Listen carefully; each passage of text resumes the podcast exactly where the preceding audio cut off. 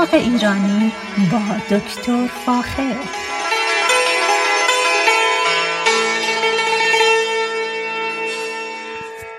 سلام من دکتر فاخر البوتورج هستم. صدای منو از رادیو بامداد میشنوید. همونطوری که می‌دونید من برنامه های کشاورزی رو در رادیو بامداد پیشکش می‌کنم. امروز در مورد گل میخک قرنفلی می‌خوام براتون صحبت کنم. یکی از گل های زیبایی که شما می‌تونید در باغتون داشته باشید. میخک قریب دو هزار سال است که در ادبیات مختلف کشورهای مختلف دیده شده و هست و به خصوص میخک تاریخی که ما از اون داریم بیش از دو هزار سال پیش در مناطق مدیترانهی وجود داشته. مناطق مثل یونان مثل ایتالیا مثل آلبانی کرواسی تمام در این مناطق میخک به شکل وحشی در جنگل ها و در حاشیه شهرها به خوبی دیده میشه. جاهایی که آب و هواشون در حقیقت آب و هوای شبیه شمال کالیفرنیا رو داره. برای همین این گل که در حقیقت بسیار مورد علاقه مردم هم هست. خیلی خیلی در شمال کالیفرنیا به خوبی رشد خواهد کرد و شما می‌تونید اینو در باغ خونتون داشته باشید. میخکایی که ما در ایران داریم بیشتر میخکای پابلند هست و میخکایی که اینجا گیر میارید و پیدا می‌کنید بیشتر پاکوتا هستن. ولی خب به هر حال این علاقه مردم یا فرهنگشونه که دیکته می‌کنه چنو در حقیقت گل میخکی داشته باشید. میخک در مناطق جنوبی ایران بسیار خوب رشد می‌کنه در ایام بهار به خصوص در مناطق در خوزستان در استان بندر عباس بوشهر. این گل بسیار بسیار کش میشه و جاذبه خاص خودشو داره. میخک به رنگ های مختلف میاد به رنگ سفید زرد قرمز صورتی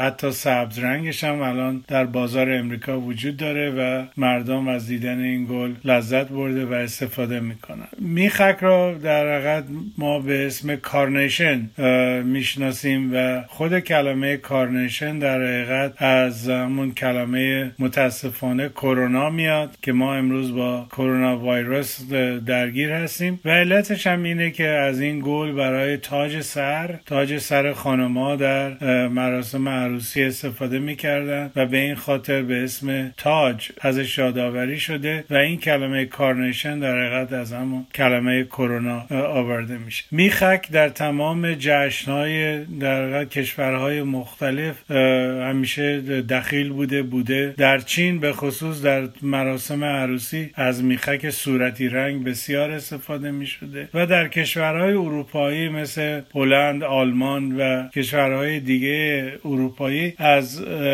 از میخک قرمز رنگ یا سرخ خیلی استفاده میشه که در حقیقت نشانه عشق وافره. و برای همین در این کشورهای در کشور اروپایی کارنیشن قرمز یا میخک قرمز بسیار مورد علاقه مردم هست به خصوص در جشنها و فستیوالا و تو خود امریکا هم ما از گل میخک برای روز مادر یا مادرز دی استفاده میشه و عمدتا گیاهی است که در سمبل زیبایی و عشق است و عشق عمیقه از کلمه داینتوس که در حقیقت اسم علمی یونانی در حقیقت گریک یا یونان لاتین هست در حقیقت داینتوس از کلمه دایانا میاد. دایانا خدایی بوده که در یونان بوده و این زن در حقیقت عاشق پسر چوپونی میشه و خیلی دوست داره با این پسر چوپان ازدواج کنه. اما این پسر چوپان جواب رد بهش میده و دایانا این فرشته خدایی بسیار عصبانی میشه و چشمای این پسر رو از حدقه در میاره و خونی که این افسانه ها میگن که خونی که از چشمهای این پسر چوپان روی زمین ریخته شده تبدیل به در حقیقت گل میخک شدن و اون منطقه رو بسیار بسیار زیبا به حال این افسانه است و صحت و سقمش به عهده تاریخ نویسان است. اما دقت کنید که این گل زیبایی خاصی داره و به خصوص در جشنها خیلی ازش استفاده میشه و در خیلی جاها همراه با گل روز ازش استفاده می‌کنن. گاهی اوقات واقعش تا 80 سانتی متر هم می‌تونه برسه. برگ ها بسیار بسیار براق سبز و خوشرنگ هستند یا و همچنین گلهاش می‌تونه از, از نظر ارزی گلها می‌تونه مثلا حدود قطری در حدود 4 سانتی متر و تا حتی تا 6 سانتی متر هم این قطر رو ما دیدیم. ولی به طور کلی حدود 3 تا 5 سانتی متر می‌تونید این قطر رو در بیشتر مناطق پیدا بکنید. گل میخک یک حالت در سویت یا شیرین داره و رنگ در اصلی carnation یا میخک در به رنگ صورتی هست و صورتی رنگ در قالب این این گل هست. ولی خب به رنگ های مختلف از یه قرمز ارغوانی سفید زرد آبی و سبز می‌تونید این گل رو پیدا بکنید. این گل همونطور که گفتم می‌تونید از طریق بذر تولید برای همین بذر رو مثلا در ایام زمستان در به خصوص در ماه مارچ در شمال کالیفرنیا می‌تونید این بذر رو در گلدون بکارید و در حقیقت یک درخته کوچیکی بعد از حدود سی روز می‌تونید به دست بیارید و اینو در گلخونه نگه دارید و به محض که هوا یه مقداری در حقیقت گرم و خشک شد این گیاه رو بیارید بیرون و در باغچه بکارید. گل میخک فرگرانت یا عطر بسیار مخصوص خودش رو داره که خیلی راحت در یه منطقه پخش میشه. برای همین اگر نزدیک به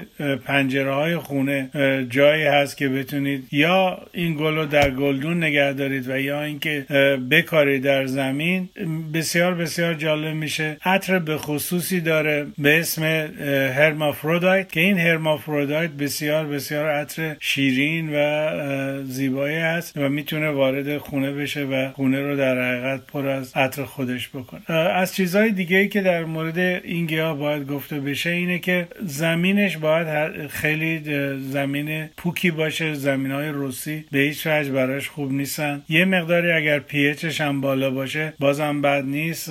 در حقیقت به شکل زمین هایی که پیچ خیلی الکالا یا قلیایی کمی دارن و همینطور که باید آفتاب زیادی به این گل برسه اون منطقه می‌تونه منطقه خوب باشه.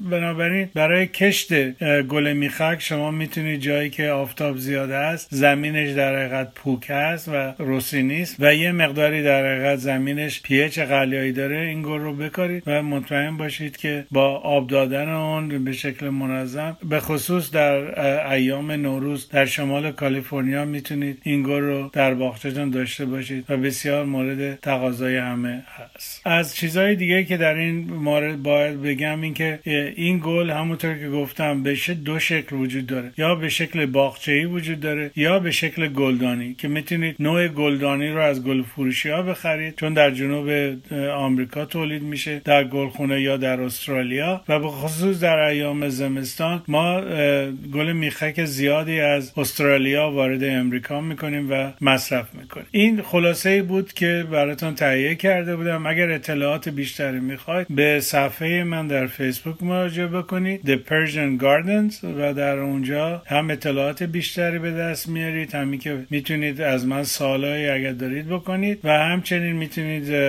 تعداد انواع و اقسام رنگ های اینگور رو مشاهده بکنید. برحال این برنامه رو امروز من خاتمه میدم. با ایمان به خود و امید با آینده بهتر برای همه ما تا برنامه آینده شما رو به خدای ایران میسپارم. روز خوش.